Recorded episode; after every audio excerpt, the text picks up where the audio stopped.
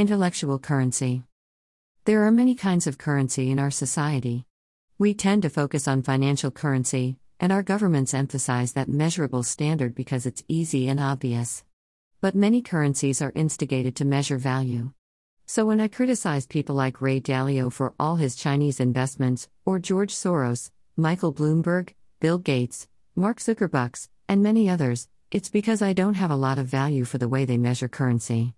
Most of the people I know, people I associate with, are millionaires or more.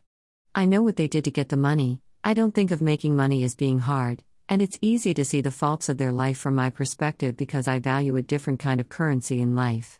Because they think of finance as their most important measure of wealth, most people believe that a billionaire is at the top of our pecking order in society. But I don't think that way at all. I think money is easy to make, and I make what I need to get through a day or a year. I see those types of people as an evolving group, and they are not as free as I need to be in life because with all their financial entanglements come claims on their time and energy, which I find objectionable. Making a million dollars is not hard. Just do something that people want to pay a million dollars for, and you'll have it. No, there is a lot more to currency than just financial, and for me, the most significant measure of value in human scale is what I call intellectual capital. My oldest grandson has a currency that he invented that lets me know that he had a good time visiting with me. He allows me to buckle him up in his mom's car when he leaves. That's his way of showing value for our visit without getting all mushy about wordy exchanges. When a wife grants sex to a husband even though she may not feel like being poked and prodded due to the stresses of life, it's usually to express appreciation for a nice lawn mowed, a car fixed, or a paycheck deposited into the bank account, one less thing to be stressed out about. Sex is a kind of currency in a marriage that has value and promotes a healthy economy under the roof of a house. Humans have many ways of generating currency and showing that they are willing to pay something to get something that everyone agrees is of value. In the video above, I tell a little story about a very beautiful woman I know who is married, but she's always on the lookout for male attention. She's not really interested in men for men's sake, but she does have a love of exotic cars. She loves Lamborghinis, and she has traded her womanly traits with other men who have bought her a few of them. What her husband thinks of these cars in her driveway is a good question. But people work the currencies of their lives in their own unique ways depending on their values. So when it comes to politics, we must deal with all the kinds of currencies there are, not just the financial ones. And if we could point to one thing that is the source of all corruption in politics, our value for politics is not the same as our politicians have. They measure things in financial capital, looking for more intellectual capital from elected officials. So, when it's said, well, you're not a billionaire. Who are you to criticize Ray Dalio? He does a lot of good in the world, gives his money to lots of charities, makes a lot of people wealthy with their stock portfolios, and is a generous man who writes books to share the wealth with others. I say, yes, he makes a lot of money and shares it with others like some global grandparent.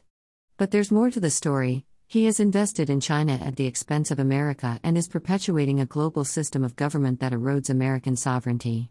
The values of that American sovereignty are not measured using financial capital but of intellectual capital. Our right to think, do, and say what we want in our lives and to produce GDP based on our vast imaginations and intellect is what is harmed by people like Ray Dalio. Those types of investments don't show up well on a stock portfolio. But they show up in mysterious ways to financial planners blind to those measures when they count the product that is made money.